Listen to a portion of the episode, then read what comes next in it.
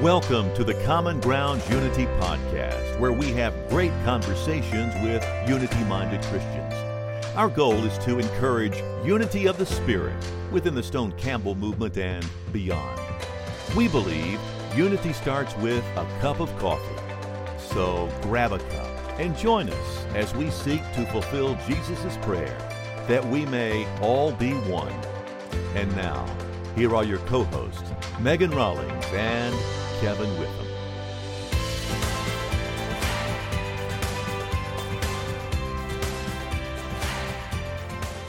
Hey, and welcome back to episode two of Common Grounds Podcast. We are so excited that you are here.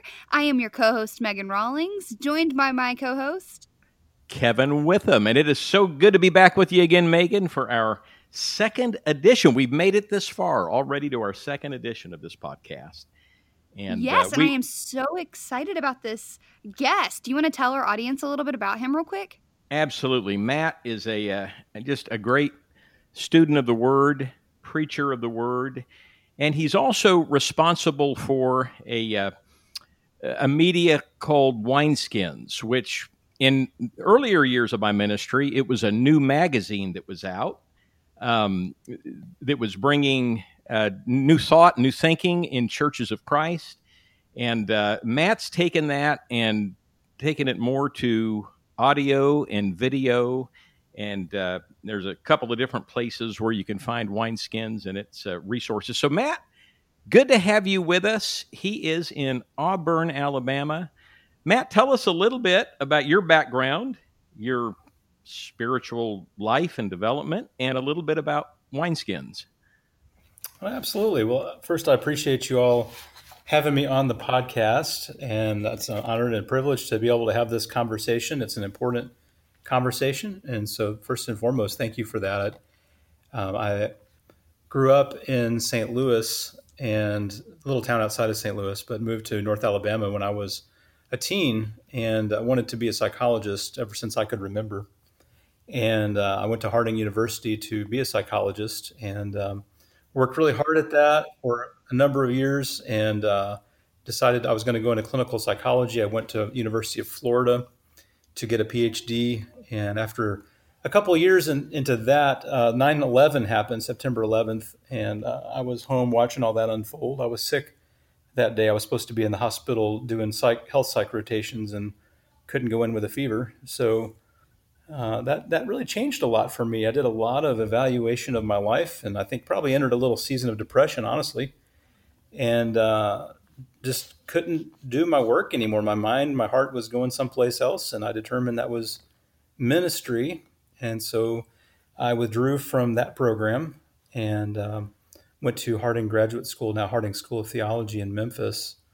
And my now wife also, she was first year teaching in Gainesville, Florida and so we were dating, and she also wasn't real pleased with uh, teaching in the school system and wanted to get a counseling master's. And so we moved to Memphis, and she got her master's in counseling, and I got a master's of divinity. Got married while we are there, and uh, moved back to Florida for our first full time ministry in St. Pete, and uh, did associate ministry for about eight years, and then moved to Bakersfield, California, to preach at Westside Church of Christ, and then to Auburn to preach about four and a half years ago, and then we stopped that in October to to plant a network of house churches called Backyard Church here in in the Auburn area, and hopefully it will expand to some other places. We're we're looking at that. So it's been a good ride, and uh, with Wineskins, I took on that at the end of 2013, and um, with the the online presence that it started as a print publication in 92, and then in the early 2000s, it moved online completely. There is an archive of all the past issues online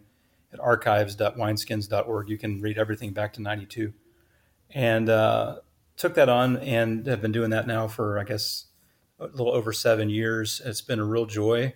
Still do articles at wineskins.org. We do YouTube videos about two a week at uh, the Wineskins YouTube channel and run some podcasts also with that. So, yeah, it, it's been good. God's really stretched us and and is using us in some really great ways. And and this church planting that you're doing, this new kind of avenue of getting a congregation started, a family of believers. Tell us a little bit about that. Yeah, well, God was working on our hearts on that several years ago, and I had been praying that God would teach me to make disciples. I knew how to convert people, but I didn't know how to disciple people. Big difference. And so I began praying that God would send someone to teach me how to disciple people. And uh, a guy named Bobby Harrington, who some of you are probably familiar with Bobby, uh, approached me at Pepperdine lectures about five months after I started praying that prayer regularly. And he said, Hey, I need someone to write on discipling to help me with some writing, but they have to know disciple making. Do you know disciple making? And I said, Well, no, I don't know disciple making, but I've been praying for five months that God would send someone to teach me. And he said, Well, I'll teach you if you'll write. I love that. He said, He said, I'll, I'll honestly pay pay you to learn it because you're going to be writing. I said, Wow, okay, God, that's pretty clear. So ever since, I've been running discipleship groups, disciple making groups with uh, kind of a modified renew.org approach, which they've got a really great approach. And then he got a, got me into a cohort of some um, uh, ICOC and Christian Church and Church of Christ guys, just right down the lines with what you guys are doing. Bobby's been doing some really good legwork on some unity with that, and um, he got us into a cohort with Shodankeh Johnson out of Sierra Leone, and uh, the movement there has converted hundreds and hundreds of thousands of people with simple, reproducible disciple making and church planting. So I, I didn't know I was going to be planting a church. I was just sitting at the feet of a, an amazing teacher and a couple of amazing teachers. Mm-hmm. And um, God just kept pressing us into church planting. And COVID happened, and I was glad I had a job. Mm. Um, and it just seemed like don't do anything different right now. Just hold tight. And God just kept teaching us. At the same time, my wife was getting a master's in spiritual formation from Friends University. It's very much a Dallas Willard discipling influence program. So we were kind of getting discipleship from multiple angles and church planting. We went to Exponential the week before COVID hit in March and got a big dose of church planting. But, you know, we were kind of afraid to jump ship because the stability of, of full time ministry and established congregation and the health insurance and just all the things that come along with that. It, it's really a big leap to jump out. And I, and I had a, someone I really respect. He was talking to me one day in my office, and he he could tell my heart was kind of going a different direction. And he said, "Why are you still doing this this whole preaching thing?" And he said, "If it's about money, that's not a good enough answer." Mm. Well, hmm, you got a good point. And uh, not that it was fully about money, but that's certainly a big thing. You know, when you got two kids and a wife, absolutely, sure, a mortgage and all that. And so, yeah. you know, uh, I finally had a conversation with my elders, which is a long story I talked to Kevin about earlier, and and I felt like I needed to tell them, even though I wasn't ready to make the leap. And you know, I wanted I wanted 90 days to get my church planting, uh, all my 501c3s and stuff, try to get that stuff in order. And my elders gave me 45 days, and I just laughed at, with God, and I just said, you know, God, you're you're forcing me into a, a schedule that I didn't want, and I guess that means you're gonna you're going to show me how you're going to work because I kind of thought I needed 90 days. Yeah, he's got a way of doing that. He does. And it has been incredible. I, it, it's such a long story, but uh, I'll just say that God has so provided for us financially and making this leap that um, I haven't worked on a payroll since October 15th and we have not touched our savings. I mean, oh, God has just sent the money Oh, that's a, what a great story. Incredible. Incredible. So I would encourage people who are on that bubble, not that it's not scary and not that it's not a little worrisome and stressful, but just to be obedient. You know, God will will take care of you. So you have a background in psychology, and then you start preaching after you go to seminary and now you're doing church planting. I do have a quick question before we ask you like another question. Yeah. Um, I think backgrounds in counseling for ministers is really neat. It's like a it's an interesting kind of extra that you get to have. How often do you psychoanalyze folks um, in your ministry? Well, I've pretty much been psychoanalyzing you, Megan, this whole time. So I hope that's okay. it's all a front. It's all a facade. No. I'm guessing you're a four and an ENFP. Uh, three. A three. Okay. So I'm just kidding. Um, and I'm actually I have a J wherever a the J. J is. I'm a J. Judging. Okay. Well, Yeah, no, it's super helpful. I mean, even just in trying to conceptualize things, I'm just an analytical person, so it kind of is in my my wheelhouse. But um, I just I think it just helps us understand people so much better, and obviously ministries and ourselves, right? Uh, ministries a people thing. So yeah, it's it's super helpful. Very cool. Well, listen, I do have a real question for you. Um, it's kind of scary. I was a four wing, so that's that's kind of trippy that you knew that. But um, how do you see the restoration movement better balancing what it stands for, restoration and unity? What what do you think can do that? Yeah, you know that's that's a thing that's been on my mind for for quite some time, and just trying to figure out what does that look like. And the thing, and I hope I can articulate this well, um, because it's it's. I'm, I'm going to try to explain this as best I can. And if you have follow up questions for me, please ask. So I'm going to go back to what I think our movement values most, and something that I think is a non negotiable for most people in our fellowship or in our kind of branch of this, you know, of, of Christianity. And, and that's to be biblical. Okay. Yeah. I, I really think that if we lean into being biblical, we will find unity. Now, we're going to have to go about this in a way that's actually biblical. And this is this is where I'm going to I'm going to try to articulate this as best I can. Okay? Okay. So when we divide over things that are inferences from Scripture, we're not being biblical because an inference is derived from silence. Right? So Right. if I make a rule based on what the Bible doesn't say, and then I say that rule is a line of fellowship, I'm dividing based on the silence of Scriptures. That's not biblical. Right. Does that make sense? Mm-hmm. Absolutely. So- Especially for this- those this of us that, that grew up in churches of Christ. Truly, yes. So, you know, if so, take take Judaism. Let me just use Judaism as an example. What did it take to be a Jew?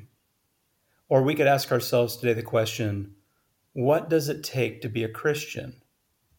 Because however we define that is going to determine what it takes to find unity, Mm. right? Boy, that's a Because that's once a I good say thought. it requires this to be a Christian, I'm drawing my lines of what it takes to be in or out, right?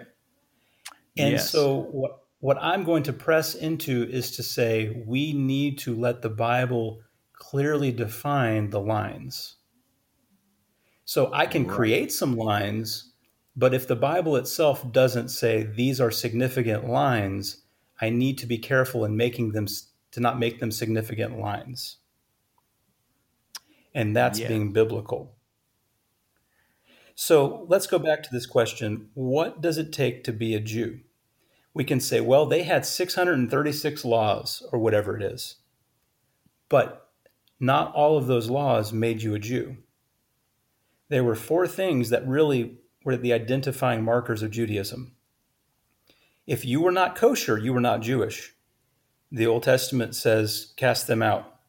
If you didn't observe the holy days and the Sabbath and were not circumcised, you were not Jewish. You were to be cast out from the people.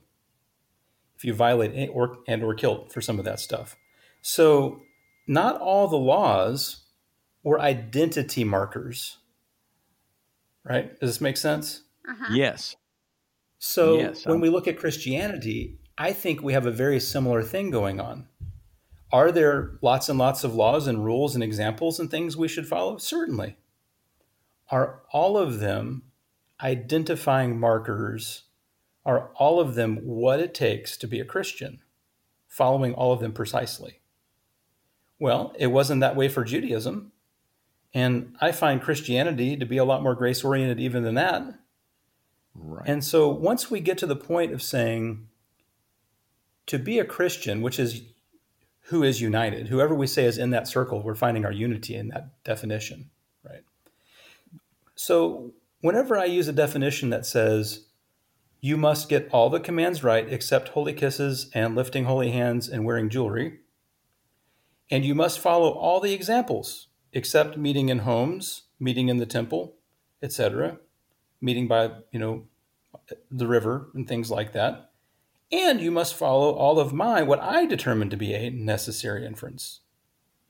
Who gets to de- determine which inferences are necessary is up for grabs. Right. So we, we really, when, once, I would say this way that, that paradigm is all about biblical authorization for practice.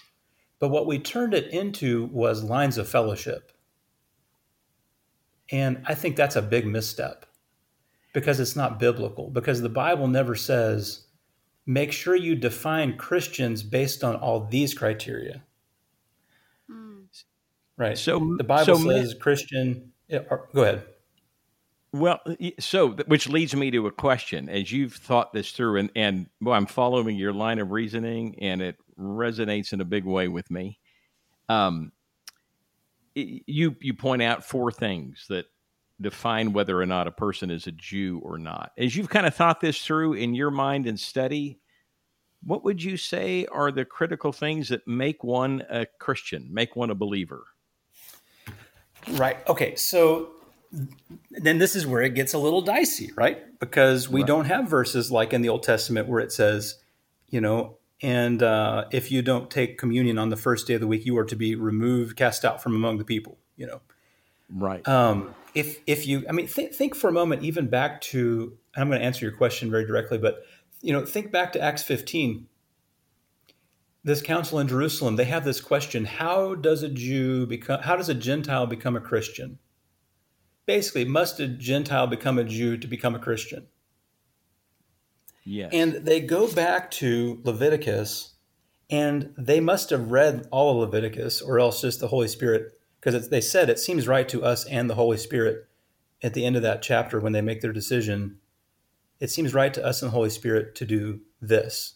Don't mm-hmm. eat meat, strangled, strangled animals. Don't eat meat with blood in it. No sexual immorality, etc.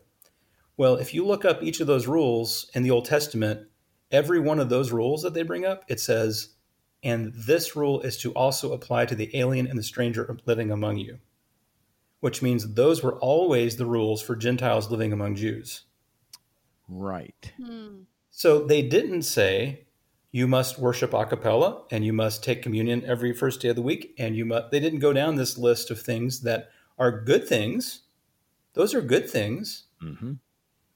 But nowhere in Scripture are those things even somewhat. Some are made from inferences or silence as restriction, restrictive silence. We are going beyond the Scriptures to make those items of salvation lines of fellowship and unity. Right. So to answer your question, this is where the rub is. Is okay. How do we really decide which things are lines and which things are not? Now, the first thing that we have to determine from, from people who being, being people who respect the scriptures are that the Bible itself actually does make distinctions that some things are more important than others. And there's two places that you're going to go to find that. The first one is 1 Corinthians 15, where Paul says, Now I'm going to teach you of the things that are of first importance. Well, if I'm being biblical, then I have to say some things are of first importance. Paul's going to share some of them, that means other things are not of first importance. So, certain other things, not everything, but certain other things. That Paul himself makes a distinction that some things matter more than other things. But see, we don't often make those distinctions. Right. right? We just say everything's just as important. When, when we say everything is just as important as everything else, we are going beyond the scriptures and being divisive, which is against the scriptures. Yeah, contradicting actually the yes. teachings of Christ. Directly. The other place you're going to go to find that is Romans 14. And there's been a lot of time spent on Romans 14. We don't need to exegete it. But Romans 14 really bothered me when I was a younger Christian because I'm so logical. And Paul says, one of you thinks X and the other one of you thinks Y. Whatever you do, do it unto the Lord and don't judge each other. If we had just followed that one instruction, we would be so much more united than we are today, and we would be being perfectly biblical. Now, the question is what things make that list today and what things don't make that list today? Because Paul's talking about holy days and all kinds of other things and eating meat or not and this kind of stuff. We know that makes the list because Paul says it makes the list. So, So, what makes the list and what doesn't make the list? And this is where we're going to probably have some differences of opinion. We're going to have to kind of follow our own convictions. But I will at least say this, which, which will still divide us a bit. But I think once we at least come to that conclusion that some things are indeed more important than others, and the Bible itself teaches not every single thing is a dividing line, because if it were, God would have said, This is a must. Mm-hmm. Let's emphasize this enough that you'll get that this is non negotiable. So let's take let's take communion every first day of the week. We say, well, we take that from Acts 20, verse 7, where they met together on the first day of the week for the breaking of bread. Well, but Jesus said, as often as you do this. Acts 2 says they did it every single day. So which one is it? Well, we don't we, we wouldn't take it on a Thursday, even though they took it every day, and Jesus said, whenever you take it, but you must always take it on Sunday. Do you see how unclear that is really? Yeah, absolutely. absolutely. And so so if God is going to send people to hell over getting confused over that, I have a real problem with that. I, I, I will say that that is a very, not that God's not dangerous, but uh, if, if that's God's persuasion, I'm, I'm deeply troubled by that. So one of the points of restorationism has been to kind of get back to this pure stream and try to practice our Christianity as close to what we read in the New Testament as possible. If you were is kind of starting out to to initiate a restoration movement, what would be the things then that you would critically think these are the things I would emphasize? These are the things to be restored where we need to go back. And uh, with that how do you unify people? You know this whole stone campbell movement has been as big uh, a, uh, uh, of a unity movement or should have been. That was at least in the in, inception and thoughts of the, the founders and the initial pioneers of the movement. How do you build unity and emphasize restoration at the same time? Yeah, such a good question. So, one of the things that I think we notice is is that when people get complacent, they begin picking. When people get complacent, they often get quite bitter.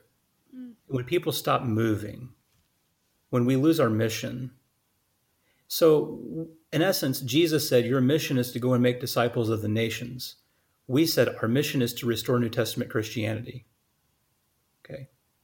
Yeah. My, my, my friend Eric Brown said, I thought it was just genius, a genius line where he said, The first century church did not try to be the first century church, they tried to be like Jesus. Mm-hmm. Hmm. So, the more I try to be like Jesus, the more I'm like them. So I, I think we would really want to restore keeping Jesus in the center rather than church in the center. I think we would want to restore a deep reliance and dependence on the Holy Spirit because Jesus says the Holy Spirit is the one who is going to guide you in all truth, and the Holy Spirit is going to empower you to do the mission. So if we reject the Holy Spirit, we're rejecting our empowerment and we're rejecting God's divine guidance. Although we have it in Scripture, but I, I think the Holy Spirit works very hard. And I think we can grieve the Holy Spirit and lose our way. So I believe that I would want to emphasize grace with conviction which is yes, there is grace, but there are also things that are right and wrong. You can't just do whatever you want. And our reliance on the Spirit and restore our mission. Because what we said is, well, our mission is just to be biblical. And then we can say, well, as long as we're biblical, we're being faithful, but we're actually being disobedient to the Great Commission, which is not being faithful. So th- those are a few things. I, th- I think that you know you have to counterbalance certain things like like Romans 6 1, should we go on sinning so that grace may increase? You have to say, well, a disciple is someone who is both baptized and instructed to obey Jesus. and there's also getting, grace. It's getting it all back to the person rather than yes. a, a pattern that we're seeking to implement or yes. restore. Getting it back to a relationship rather than a set of religious practices that uh, we we try to uh, implement in the way they did two thousand years ago, and and uh, I've heard that and seen that in your teaching and in others, and you've you've expressed that so well. Um, yes, I think that we kind of got the cart before the horse, and then we said that we arrived because we got it just like they did. But my, my question to that has always been well, which church of Christ are we trying to be like? The one in Corinth or the one in Galatia? Or, or, or are we trying to be a hypothetical conglomeration of the best parts of all these churches that never actually existed? Because, yeah. and, and, and so the thing we have to wrestle with is, and, and none of us are sectarian and, you know, this sort of thing, but Paul Paul says to the church of God in Corinth, and then he says, Hey, listen up, you better correct all this stuff. This is messed up stuff. But he doesn't start the letter by saying, The almost church of God in Corinth, until you listen to all this and then get your doctrine straightened out. And then you'll be, I mean, they were royally messing up the Lord's Supper. Right. But they were still God's church. Yes. So think and, about unity on that point. Just just right. the opening lines of the epistles say every church he wrote to had major problems, and he still started his letters by the Church of God in Corinth. And you would think today that we struggle with unity because we say, well, that church doesn't get this right, and that church doesn't get that right. Well, does that disqualify them? Is, is there biblical precedent to disqualify them from being united with us over that particular issue? Well, if it's the divinity of Jesus, then yes. Mm. Excellent. You know, that's but a lot of things don't make that list. Yeah, that's really interesting.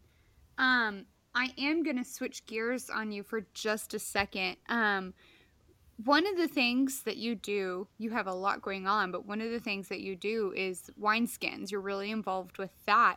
Can you tell our audience a little bit more about what that is, the kind of resources offered, and how they can find that? Oh, absolutely. Uh, thank you for asking that. So, um, the main site is wineskins.org and there are a couple thousand articles there. The, uh, if you want to find, really, the, the main page is going to give you like the latest issue, more like a magazine format. Mm-hmm.